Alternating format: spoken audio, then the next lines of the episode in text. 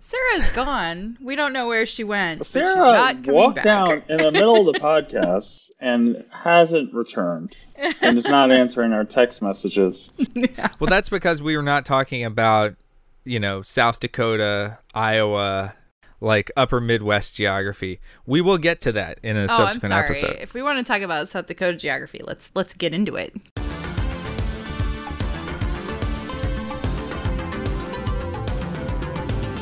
Hey there, welcome to Hot Takedown, the show where the hot takes of the sports world meet the numbers that prove them right or tear them down. Today is September 14th, 2021, and I'm Sarah Ziegler, the sports editor at 538. Joining us from back in Pennsylvania is senior sports writer Neil Payne. Hi, Neil. I'm back. It's exciting. Back in your bunker. Back in my bunker. Uh, although, you know what? We won't get into. I'm sure the the cold open will be edited in a certain way that won't make it clear that I'm going to Texas uh, later uh, in the week. But I am going to be in Texas. Uh, but probably won't be recording a podcast from there. I'm not actually sure when we leave. Interesting. I'm trying to do a podcast from every state. I Is that like okay? that. No, I think that's fun. That's that's a good goal for all of us. Yeah, because you started sort of like making it state based. Yeah. And so I was like, well, I've checked off Pennsylvania. I've checked off New York. Well, I guess multiple times. That's that's just sad. Although many New Yorkers would say upstate, uh, you know, anything north of the Bronx is sort of a, just a different state. Yeah. I so don't it know. counts multiple Yeah. times. Uh, representing California is, of course, Yes. 538 contributor Jeff Foster. Hi, Jeff. Neil, are you going to go to a Rangers game in the new stadium?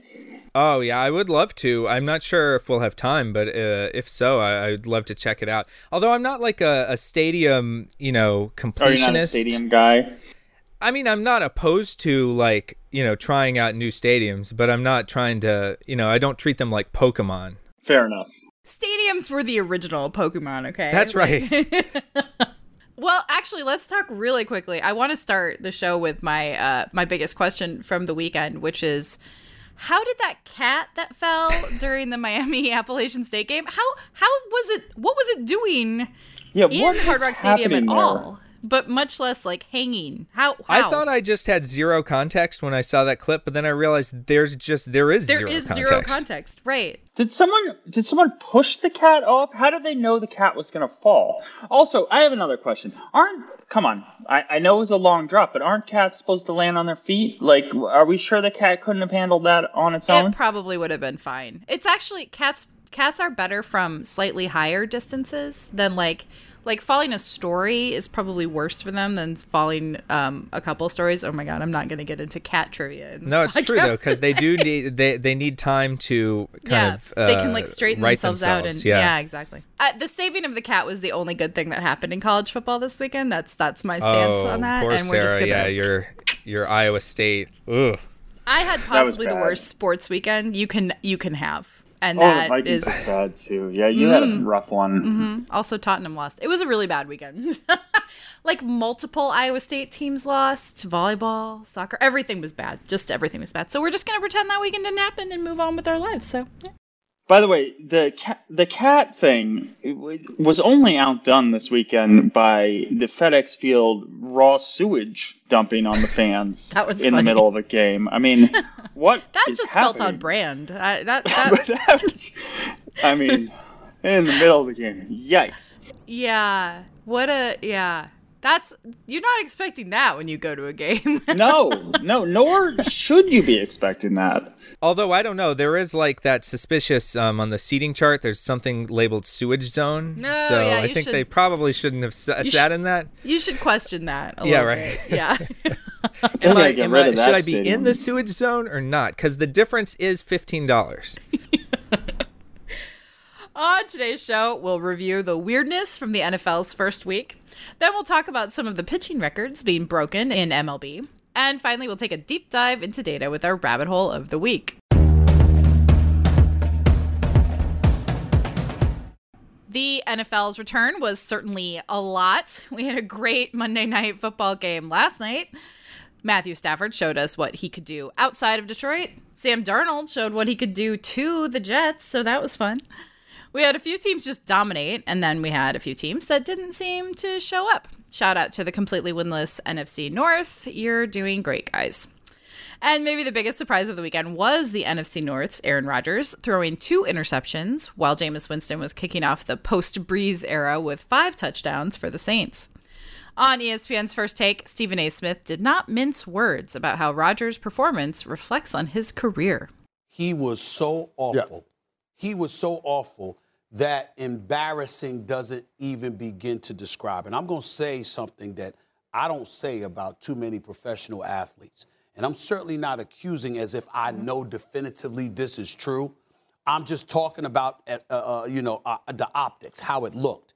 It looked like he didn't care he looked like he did not give a damn about how he played or how this outcome ended up being.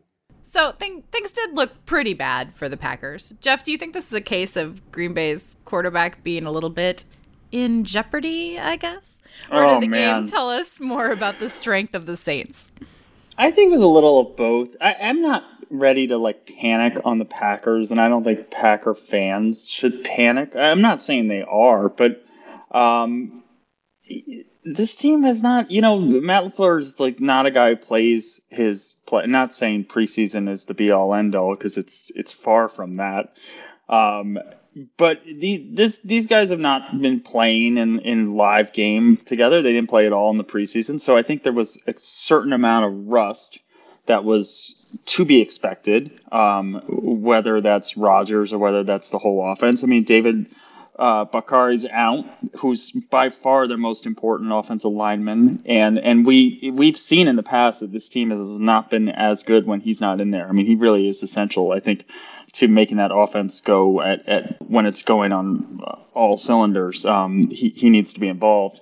Um, and then you know on the other side, the Saints defense is good. I mean, you know, they they're especially good against the run. They basically took that whole component out. They got up early and and and forced Rodgers to take on a very challenging defense and and and make throws and and he clearly was just off. I mean, he was it was very un Rodgers like. He was not accurate. So it was a very un Rodgers like performance, but I'm not. I mean, the guy won the MVP last year. I mean, uh, we've seen quarterbacks decline, and I think there's a few out there who I would be worried about, Matt Ryan, that are kind of reaching the the end of the line. He, I do not think he's one of them. I think there's no reason to believe that this offense won't get it all together in a couple weeks. But um, uh, uh, you know, more specifically, next week when they play the Lions.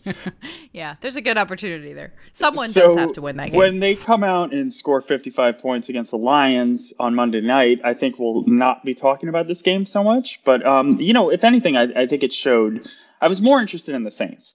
I well, I was equally interested in, in both teams' performance, but I think the Saints is just as interesting um, because you know we were all curious what Jameis would look like, and this was a very you know un Jameis like performance. You know, it was it was very efficient, five touchdowns on what hundred and forty yards or yeah, something, 150 yeah. yards, um, no, no mistakes, and you know obviously Kamara is great, and if if he has that threat of the deep ball, which he showed that you know Brees himself made fun of, um, which was quite funny, uh, that gives the offense an, another dimension and makes him kind of even scarier if he can also do the kind of game managing role and, and let Kamara do his thing.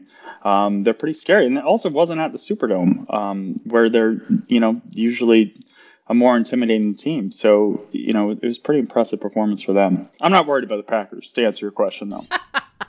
good, good to know. Did I, I, pick the Packers in our draft? No.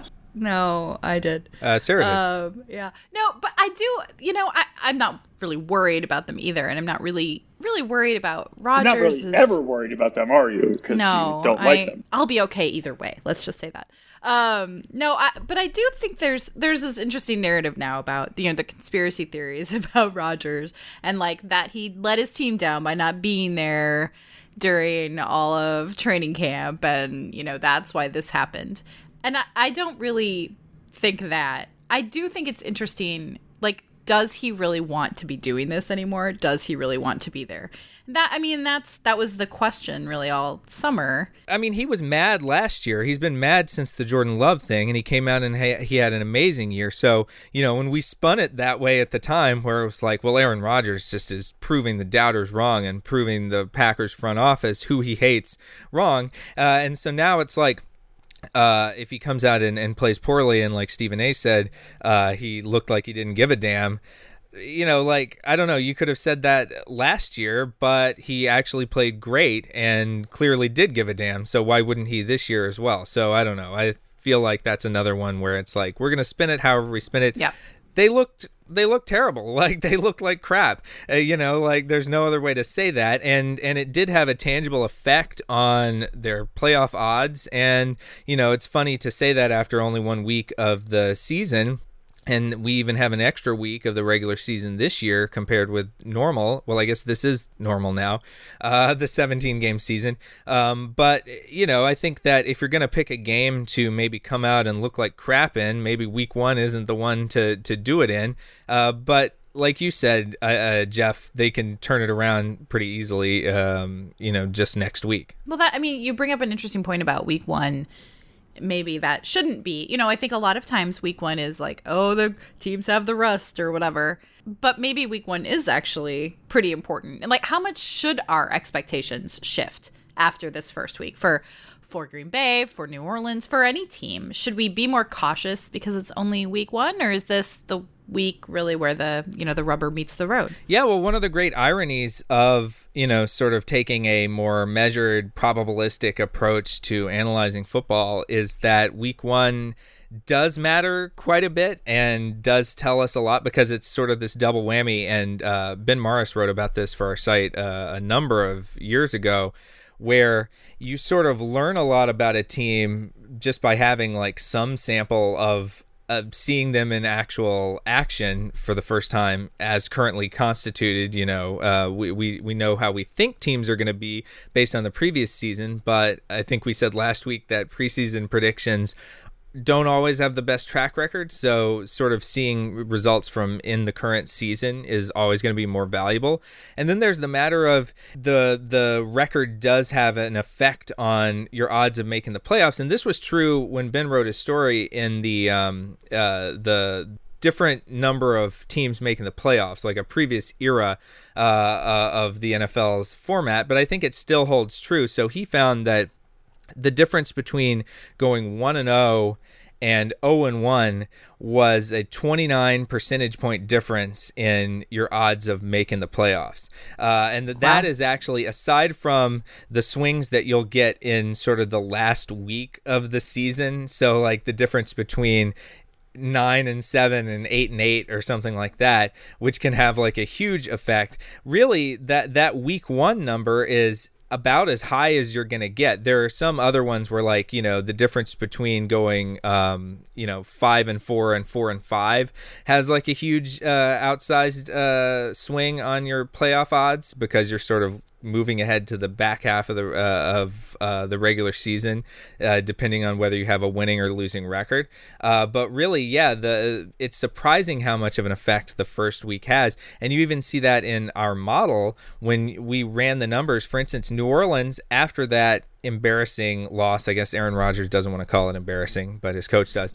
Uh, loss they went from being 70% to make the or uh, 72.6% to make the playoffs to only 50.8% and really New Orleans kind of mirrored that. They were up from 47% to 70% to make the playoffs. And you might think whoa those are huge swings on the basis of just one game and one week, uh, and and there's a lot of season left to be played. But I think it does speak to that double effect of you have the effect of the game itself, and then also you have the the way that our opinion about a team can kind of coalesce and start to at least coalesce once we actually see them in action for the first time. And what we saw from the Packers was not good. And yet they are tied for first in the NFC North. Let's yeah, not forget which, that. Which is, you know, uh, the I should say that number that we ran that was like in the immediate wake of that game, so didn't quite know that the Bears. Well, I mean, I think we all could see the Bears losing that game on Sunday night. Uh, but uh, you know, so they do have now it's a fifty-four percent chance uh, of of making the playoffs after all of the dust has settled on week one. But yeah, it knows about the bad division. I, I is my still, point. No, but Yeah. I, yeah, I still think that the point is, I still think that's the worst division in in football. Um, no offense, Sarah, but you know, I None the taken. Viking, the Vikings lost to the Bengals, and the Lions look like it's going to be an interesting year. And uh, I don't know about the Bears. I mean, they're playing a tough Rams too.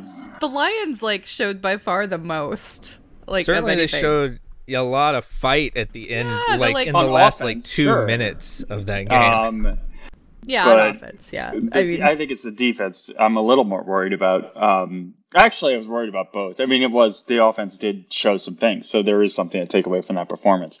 That said, the Buccaneers did lose l- at Saints to start the year last year, so there is immediate precedent for losing at Saints to start a season and to go on and win a Super Bowl. Granted, I think the Bucs a little bit better performance than um but that was kind of you know uh, an erratic Brady performance. I remember he threw a couple interceptions and a couple bad interceptions, but clearly not as bad as what was going on with the Packers yesterday. But that's what's so funny about how narratives are formed. Like we, their narrative from the Bucs is that it took them like half a season to figure out how to play together. Um, with all of their new components and like and and a new offense and all that. And like looking backwards that narrative is like oh yeah that's definitely what happened right? Like we all accept that. So the narrative but at the time nobody really knew what was going on. It was like maybe brady's done. Is brady done? No of course not. Brady is never done. Never never never, Never think that done. brady's done and so this is interesting too. We'll have to like bookmark this moment and come back when, you know, the Packers have rattled off 10 wins in a row and are, you know, humming on all c- cylinders. Well, I do wonder though, like you know, with that Bucs team, they did have they were breaking in like a lot of new players, um, and certainly the most important player was new to their system, and it was coming off COVID, you know, the kind of limited practice uh, in camp and all that. Whereas like the Packers don't have that excuse. Yes, it was a drama-filled offseason, but they basically brought back like most Yeah. of the people from last year. No, no, this story writes itself, Neil. This is this is uh this is Rodgers finds his drive to to succeed He again. tells you know? everybody to relax. Right, which he's already done, which is great. yeah, we we have kind of seen this also. Like Yeah. Aaron Rodgers is the king of like. I, I don't know if it's just him. I guess maybe we do this with every quarterback, but after he lays an egg, we everybody just kind of freaks out, and then you know he'll he has seasons where he's proven them wrong, just like last season. So You know who doesn't freak yeah. out? Vikings fans, because we know, we understand how this goes. I am not fooled by that crappy Packers performance. Well, so where else in the league are we seeing big shifts in expectations? Like, Jeff, does it mean anything that the Texans beat the Jags? Is no, that no, that's not. That I mean, means nothing. again, talk about bad. You know, I said, I think I said the NFC North was the worst division in sports. Uh, in, in the NFL, it, it easily also could be the AFC South. In fact, looking at the AFC South, it might definitely be the AFC South. So let me uh, rephrase that as the Packers are in the worst division in the NFC. right? Um, I think the Jags are going to be really bad. I, I was sort of thinking this before the season. I, I just don't think the Urban Meyer thing is going to work, and it's going to. is he gonna? Uh, how long is Urban Meyer gonna last? That's the other fun question about the Jags. Does he leave for the USC job? That's uh, in the middle right now, after one Yeah. week, I'm done. That would be the Eh, most Bobby Petrino like that. It would esque be thing to so do. good. that would be amazing. Um, I mean, look, you know, kudos to the Texans and Tyrod Taylor. I, I, I really thought they were going to be even worse, maybe, than Jacksonville, but um, clearly not. Uh, but I wouldn't read too much into it. Um, I, I think, remember, the Jags won their first game last year, and we were like, oh, maybe they're not. Oh, and then they lost every other game. So i- i- it, you don't want to read too much into one win in week one, but but there were definitely some interesting things. I mean, like AFC West is pretty interesting actually. Uh, on the other side of uh, talk about a good division, I, I was very impressed with the Raiders last night um, in that new were stadium. you impressed with the Raiders, or were you? I like, kind of was. I kind of was. What, I thought really? the defense looked a lot better. I mean, obviously, like Maxx Crosby was getting a lot of attention for what he was doing to Lamar Jackson, and I, I thought the defense w- w- looked better than we've seen in the past from the Raiders. And I've never been a believer in Derek Carr, but he did he didn't look like that was some of the best I've ever seen him play last night. Granted, them almost blowing the game in overtime was hilarious and probably the most Raidery thing I've seen in a while. But you know, they did come around and, and win the game, so you know I was impressed uh, against a, a good Ravens team. Granted, a banged up Ravens team, but um, e- even Denver their defense, you know, with Von Miller back, granted playing the Giants, so there's caveats all, all over the place. all over the place. Uh, but still, I mean, it, it, looks like there's no easy outs in that division. Is is is, is sort of what we suspected going into the year, but I, I, think it definitely, you know, came came true in the first week at least.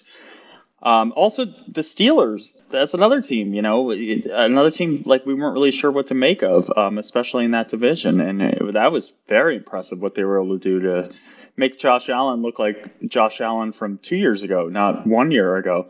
Um, so, you know, maybe maybe maybe we were wrong. Maybe we're a little high on the Bills, but you know, again, it's it's hard to tell on the, the small sample size. But yeah, and I think the two the two games that might have like the biggest chance of us looking back at Week One and saying, "Oh, these shifted our opinions," maybe in a predictive way, are the Bills and the Steelers, like you said, Jeff, for sure and the the Cardinals and the Titans. I feel like that game might be sort of a, a sign of things to come for both of those teams because we were sort of thinking about like, can the Titans without Arthur Smith? Although like you know the Falcons. We don't have to talk about the Falcons, uh, but the, we never uh, do. That, no, we never do. Uh, but yeah, they they they did not look like uh, the team that we were used to seeing the past couple years, and the Cardinals on the other hand, you know they they seem to be improved on defense, um, which was an area that was a weakness for them.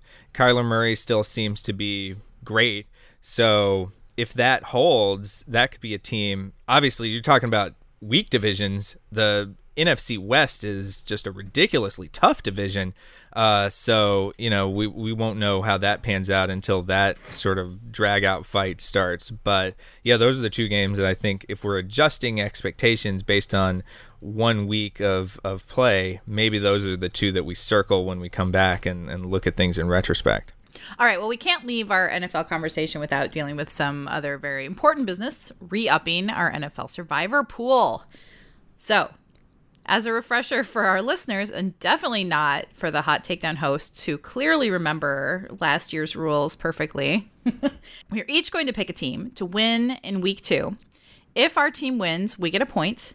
Then we cannot use that team again for the rest of the regular season and we'll do this every week during the regular season and uh, and we can't use the same team that the our other hosts are using in that specific week as well and we conveniently skipped week one which was an incredibly difficult survivor week uh, right. granted the niners probably would have and the rams which were the two biggest favorites both won but beyond that it was it was upsets all over the place. Always skip week one in survivor pool you don't know anything about these teams. That's my that's my take that's smart. I like yeah, that. Yeah yeah. We can though we can make use of uh 538's nfl forecasting game for this which everyone should go check out if you uh if you're into elo ratings and you want to pick against 538's elo this game is hilarious and a lot of 538ers are competing against each other um, you can test uh, test your your knowledge of these games and your your pick'em abilities against our model. Um, so I will of course be using our probabilities to figure this out. So as always, our producer has rolled some D100s to determine the random order of of our of our pool. So this week the pick order is Jeff, Neil, Sarah. Jeff, which team would you like? Okay, I wasn't expecting the first pick, but I'm gonna go. I don't know why I wasn't expecting it. It was a one in three chance. Um, I'm clearly delaying here. I'm gonna go with the Cleveland Browns. You know, they played, they outplayed the Chiefs, who looked amazing, by the way. That that was another takeaway. Um, that oh, by the way, the Chiefs are really good, and that hasn't changed. Um, I think they'll handle the Texans, even though uh, you know it gives me a little pause that the Texans looked competent, but I think that was more had to do with Jacksonville. I'm hoping that had more to do with Jacksonville than than had to do with the Texans all of a sudden being good with Mark Ingram and Tyrod Taylor. Uh, so give me the Browns. I think they'll get their first win. I think this is the easiest game on their schedule, so I feel confident using them. Nice. I like it. Neil. Okay. Uh, I am gonna take. Let's see. You know what? I uh, this was a good strategy for us last year was to pick the the worst team. In that case, it was the Jets, but I, I think um, I'm gonna go with the um, the Jaguars as the worst team Yep. and just spam them. So I'm gonna take Teddy Bridgewater and the Broncos against the Jacksonville Jaguars. Yep. Nope. That's On the a, road. That's a good pick. It is on the, road, but, like if you look at some are of the other yeah, Yeah. if you look at some of the other um, lopsided matchups you know uh, they're they're teams that i want to keep in my pocket uh, for the rest of the season so yeah Um. Yeah. I see. This is yeah. The road thing is tricky. I want to take the Patriots, um, but that doesn't feel. I mean, they're gonna win, but it feels uncertain. I also actually really want to take the Cardinals, um, at home against the Vikings. That feels like a game. oh do that it Don't do I- that. Don't do that. although that. you might want the cardinals later I and might don't want take the the, Cardinals. Patriots. The Patriots are 0 1 for the record. but they're playing the jets Right. You Wait, you're saying don't take the Patriots and don't take the Cardinals? Don't bet Uh, against you- either look, the Sarah, Jets or the you Vikings. Can do, you can, this is America. You can do whatever you want. Um, you can take the Cardinals and Cliff Kingsbury against the Vikings if you want. And you can also take the Patriots against the Jets. Don't let me influence you. Um, I'm gonna I'm gonna take the Cardinals. I I think I think they're gonna win that game. Um, and they have a lot of they have a very difficult schedule because of where the division they play in. So I feel okay using them off the bat. That's what I'm gonna do. I'm gonna again hedge my emotional bets. Um, and and go with that. we left some big spreads out there. I mean, no We one did. took Tampa against home against Atlanta, and no one took the aforementioned Aaron Rodgers and the Page and the Packers against the Lions. that was going to be my my backup choice if I talked myself out of the Cardinals. I this is the thing about survivor pools like saving the teams for some other moment. And I'm I'm don't really know exactly how to do that. My strategy is not quite determined yet. Yeah, because it's not like a real survivor pool where if you lose, because that would be just boring if we lost if and you were out. out. It would just Yeah. be Sarah picking alone in week three. But the fact Yay, that you can you can truly you truly save teams makes it a little bit a little more you know a little more strategy. All right, well, we'll uh we'll we'll get some immediate feedback about our about our strategies and see how this all works. I think this is a good time to take a break, but we'll be back in a moment to talk about baseball.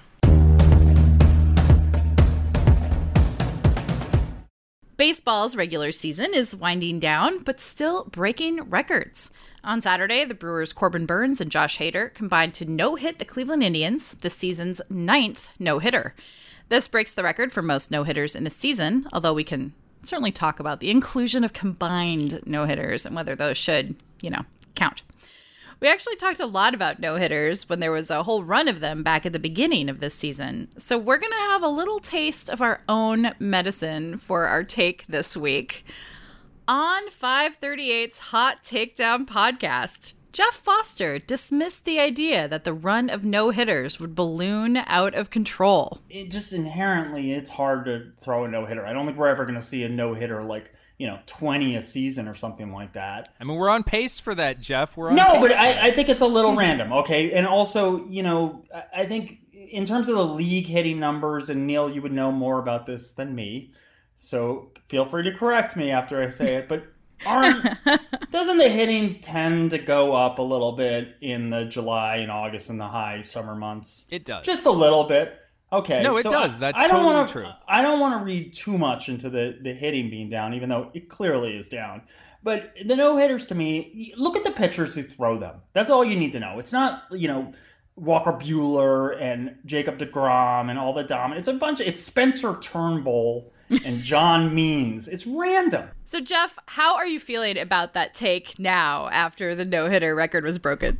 I'm just confused. Uh, Of all the dumb things, I- mean, we could put together a great, and we should do this just for entertainment's sake, a great collection of dumb things and bad predictions Jeff makes. I don't even think this was a bad take. This is a good take.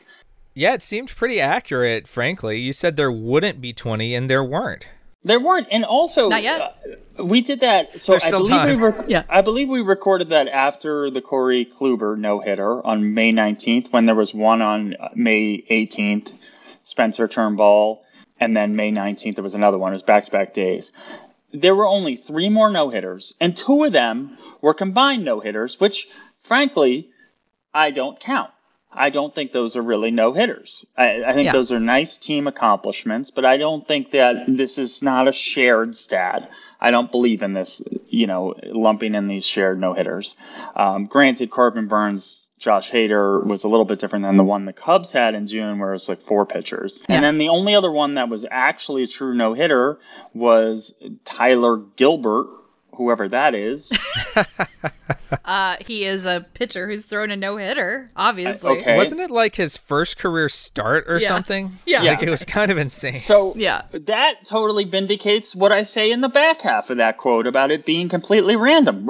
Case in point, Tyler Gilbert for the Diamondbacks throws a no hitter against the Padres in a completely random, completely fluky performance. I, I think you're right. I also I want to dig in a little bit more to the combined no hitter thing and why those don't feel the same. I mean, it really is a different issue, right? Than a, a pitcher coming out inning after inning and batters having to see the same pitcher over and over versus a like you know a flamethrower closer like Hader coming in for the ninth, who routinely shuts down batters with no hits in a single inning because that's much easier to do. Should those count? Should we get rid of those in the in the overall count? I yeah, I feel like those should be in their own separate category. They're nice, like you said, Jeff. They're a, they're a team accomplishment, uh, but it it is it's like doing it on easy mode. You know, comparatively, like we know that it's harder to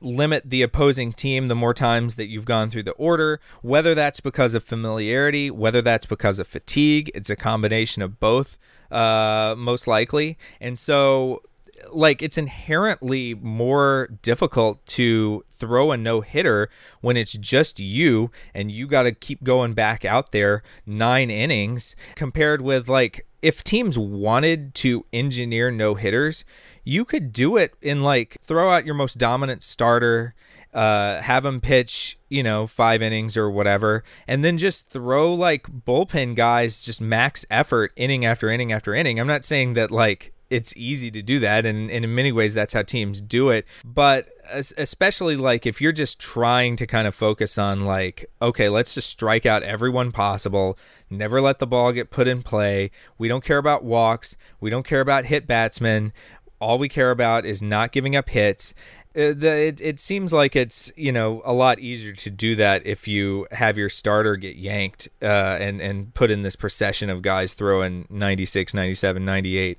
miles per hour i don't know so I, I think that that's a different category i think it's it's it's an easy mode version of the the no hitter Was Corbin Burnes annoyed that he? I mean, I would have been annoyed. I mean, he had one more inning against the Indians. He was completely dominant, 14 strikeouts. He only had one walk.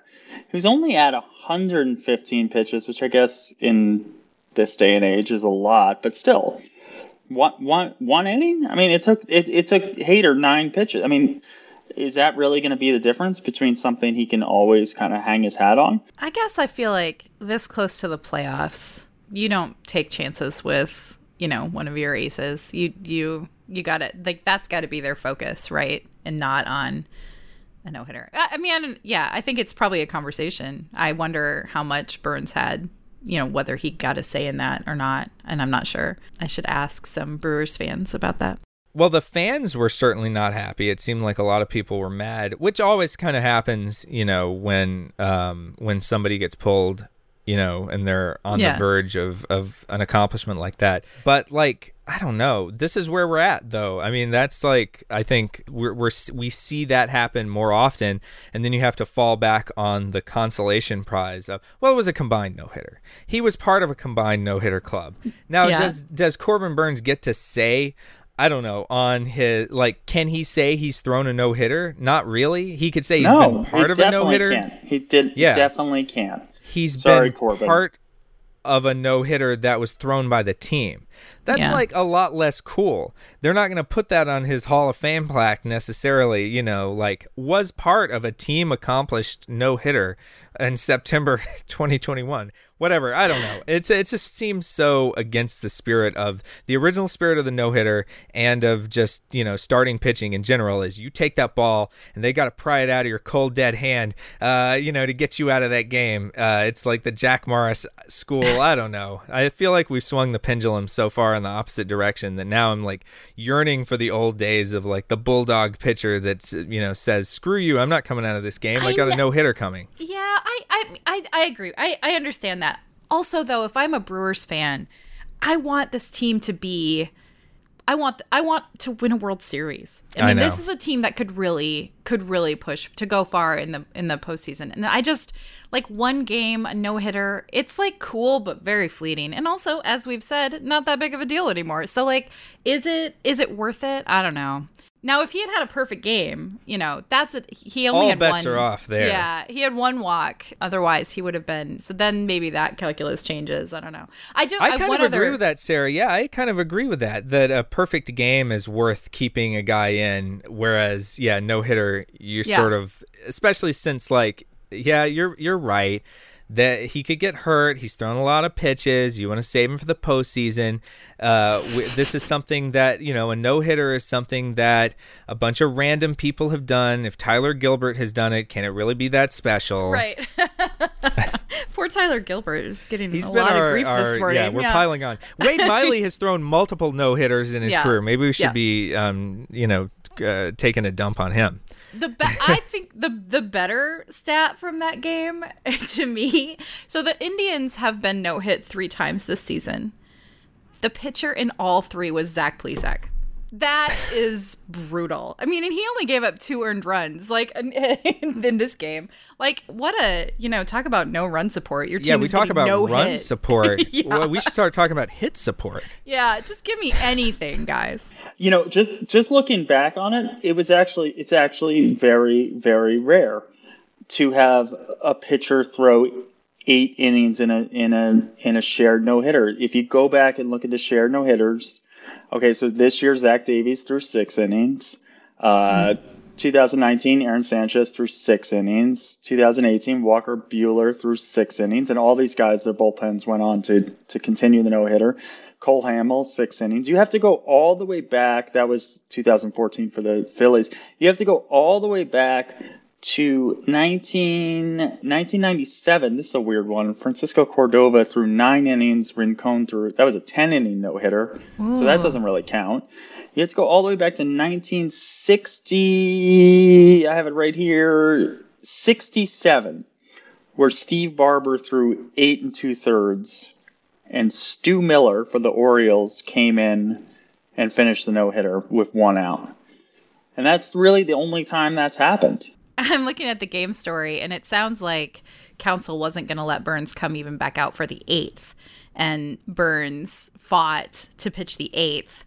So he said, he said, I had to fight pretty hard for the eighth to come back out. So I knew I had no shot for the ninth. That's interesting. Like he came out of the game in the eighth knowing he wasn't going to go back in. That's kind of funny. He also said, uh, if there was anyone I would want to come out there for the ninth, it would be Josh Hader. So you know, uh, it's a Great. team. It's a Okay, you're team the best game, guys. in baseball. It's a team game. Yeah.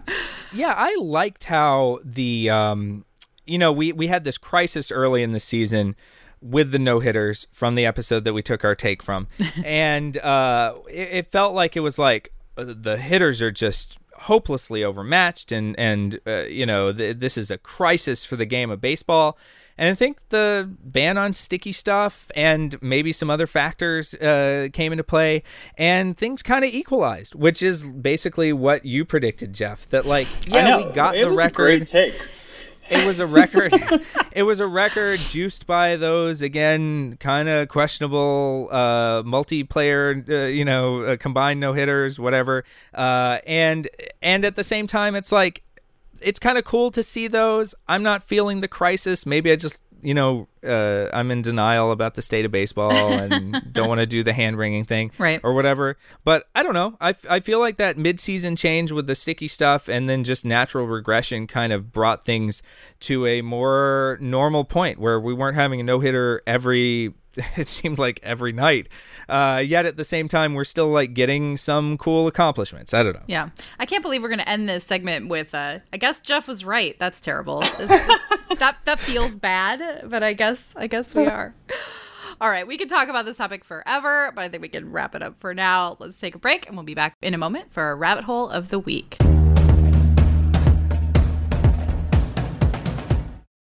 At 538, we often find ourselves falling down various rabbit holes of data. Some lead to stories, some don't.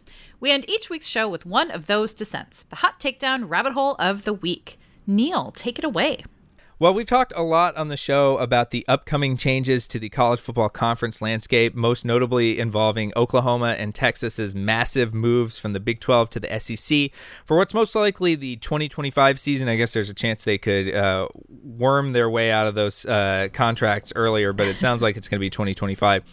But I could not resist making today's rabbit hole about one more related tidbit uh, to that from this past weekend's college results. So on Saturday, the number 15 ranked Texas Longhorns traveled to Razorback Stadium to face Arkansas for a non conference matchup that will eventually morph into a conference matchup in just a few years when that move happens.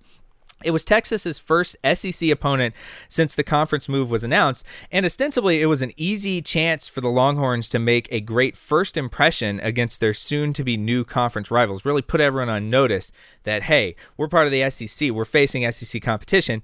Arkansas was unranked going into the game. They went three and seven last season uh, solely against SEC competition. They went two and ten each of the two previous years before that. They haven't gone 500 since 2016. Over the previous 10 seasons, Arkansas was a combined 41 and 69 going into the game, including a 16 and 58 mark within the SEC. Yeah, it was a road game against a Power Five opponent, but as far as those things go, this was looking like a fairly routine game for Texas on paper. And according to ESPN's Football Power Index model, the Longhorns had a 68% chance to win before kickoff. So, of course, after kickoff, Texas punted or missed a field goal on each of its first seven drives. It failed to score any points in the first half. It fell into an early 16 to nothing hole, eventually went down 33 to 7 at one point. It ultimately gave up 333 rushing yards and 40 points to a team that averaged only 151 and 26 per game last year, respectively, in those categories, and they lost by 19. After the game, the Fayetteville crowd of nearly 75,000 fans rushed the field and tore down the goalposts at Texas's expense. So much for that first SEC impression.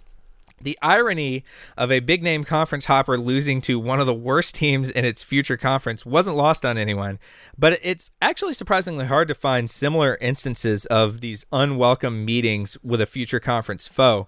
Uh, what I did was I dug into our ELO college football database and I looked for all games where a team, first of all, played for a different conference than the one that they currently occupy within the next five seasons. So it's kind of like that Texas and Oklahoma, you know, by 2025 they'll be in the SEC. So you have to be in a different conference than uh, than that now, but you will join that conference in the future. And I threw out teams that would kind of went from being in a conference to becoming independent, though a team that went from being independent to joining a conference would count.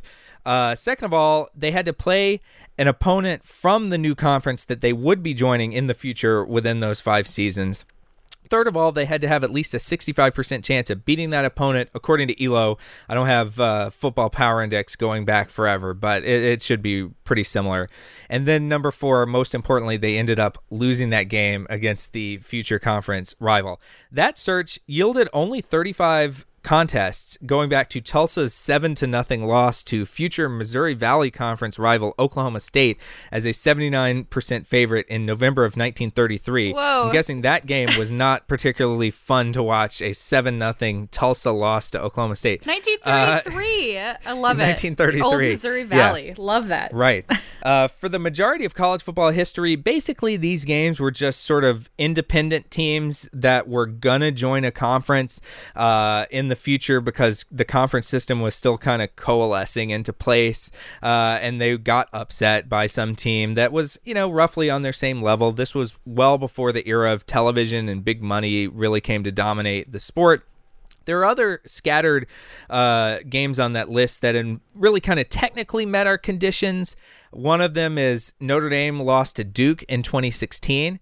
Uh, so Notre Dame eventually would join the ACC because of COVID 19 for one season in 2020, but only for that season. They're back to being independent. So technically, it met our qualifications. Maybe not in the spirit of it. I don't think Notre Dame was trying to prove that they, you know, could hang with the uh, ACC big dogs like uh, the Duke Blue Devils. so by my reckoning there are really only just a few games that truly fit the spirit of introducing oneself poorly to a new conference uh, in in the mad dash of the 21st century conference realignment craze. In 2004, Boston College was preparing to leave the Big East for the ACC, and what better way to announce that you're ready to do that than to lose 17 to 14 to Wake Forest uh, in the season before you leave? Ouch. Uh, similarly, in 2011, TCU seemed pretty excited to move from the Mountain West to the Big 12 uh, the following year.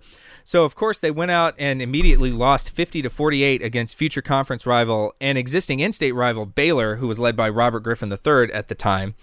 And I'm not really sure what kind of aspirations Middle Tennessee State and UT San Antonio had jo- uh, before joining the Conference USA, or as I like to call it, CUSA, No. in 2013. We're not doing that. Uh, but they were upset by Memphis and Rice, respectively, which wasn't necessarily the best way to set the tone for their new conference memberships. Anyway, this has all been admittedly a little unfair to Texas. Arkansas's recent recruiting classes are better than their poor records over the past decade give them credit for. They actually rank 28th overall in 24 7 sports talent composite right now. So the Razorbacks weren't this total pushover that maybe you would think just based on the, the, the past decade's wins and losses for the Longhorns to flex their future uh, SEC status against. And it should be noted that Texas isn't even the only prestige program that's kind of up and down, uneven results early this year. USC, which is the team Texas beat for the 2005 national title, just fired head coach Clay Helton after losing 42 to 28 to Stanford on Saturday night. And Miami, their dominance in the early 2000s in the Big East actually precipitated their own conference leap to the ACC, a very mediocre conference, which I can say uh, from experience as a Georgia Tech alum, that somehow the Hurricanes have never actually won. They've never won the ACC. They were supposed to come into that conference, take it over, never actually happened. And uh, we mentioned that in the opener of the season, uh, they got thrashed 44 to 13 by Alabama, and they barely beat Appalachian State in a game that was more notable for those Miami fans saving the fallen cat than anything that their team did on the field. Even Ohio State lost at home to Oregon, although I think the Ducks actually looked pretty good. Uh, so it's it's still really early in the season. Somehow Texas has a 0.4% chance to make the playoff right now, according to ESPN's predictor model. But it is fair to say at the same time that the Longhorns missed what looked like a clear chance to announce themselves as a future SEC powerhouse by routing Arkansas the way Bama, Auburn, and LSU usually do recently. And it really makes you wonder whether the Longhorns are ready to join that echelon of the conference when they do actually join it. But hey, that's a few years off anyway. They're not ready. They're not. And and that's I you know, it's it we always love having our priors confirmed, right? like I think, you know, when that announcement was made, when the Big 12 announcement was made, um, that OU and Texas were leaving, it was like, are you sure, Texas? You really want, you can't win the Big 12. You really want You to want go to to the swim with these sharks, yeah, Texas? exactly. And I didn't think the shark was Arkansas necessarily, but, and yet. Sharkansas. yeah, Sharkansas. Yes. We should we should give respect to the Hogs here. I think they're better. I think they're a lot better. Uh, You look even looking at their their season last year, which where they also had Sam Pittman as coach. Um, it doesn't look good, but again, they're in the the SEC West, and their one non-division game was Georgia. Uh, so, but even looking at that, they you know they had some really close games. They they lost to at Auburn by two. They lost, uh, you know, were within one or two scores to Texas A&M. They lost to LSU by three. They lost to Missouri by two. Granted, they lost to Alabama by 50, but there's some promising things there uh, going on in Arkansas. I think that ship is finally turning. But I do. It's funny. I actually feel like you know, yes, Texas had a lot to, you know, should have wanted to prove itself playing an SEC game. I feel like there are some lower level SEC schools that need to be a little concerned and should be like proving themselves to their only. This stuff is not going to stop. We're going to keep having conferences shift and realign, and you can see a you know a, a, champions league of conferences forming someday if i'm arkansas i have a i want to prove that i that i belong still in the sec like vanderbilt maybe needs to have a similar attitude and not lose to east tennessee state um i I, I think I mean I think there is something there going the other way as well. Like Texas, the reason it's coming to the SEC is not because of good football. It's just because of money. So they don't really need to play good football, and they probably won't. Um, that's my my hot Texas take. I think they would like to play good football. Though. Well, sure. if it's at all possible, right. they'd we prefer all? that. Sometimes that's not possible, guys. Sometimes we take what the football universe gives us. but that was that was quite a game. Um, thank you for that rabbit hole, Neil, and that will do it for this week's show. We will be back in your feed next Tuesday. If you like what you heard, please subscribe. And if you are subscribed, please rate and review us on Apple Podcasts. It helps new people discover the show. You can also email us at podcast at 538.com to let us know what you think. Our podcast producer is Sarah Shackett. Tony Chow is in the virtual control room. And our podcast commissioner is Chad Matlin. For Neil and Jeff, I'm Sarah. Thanks for listening. Talk to you next time.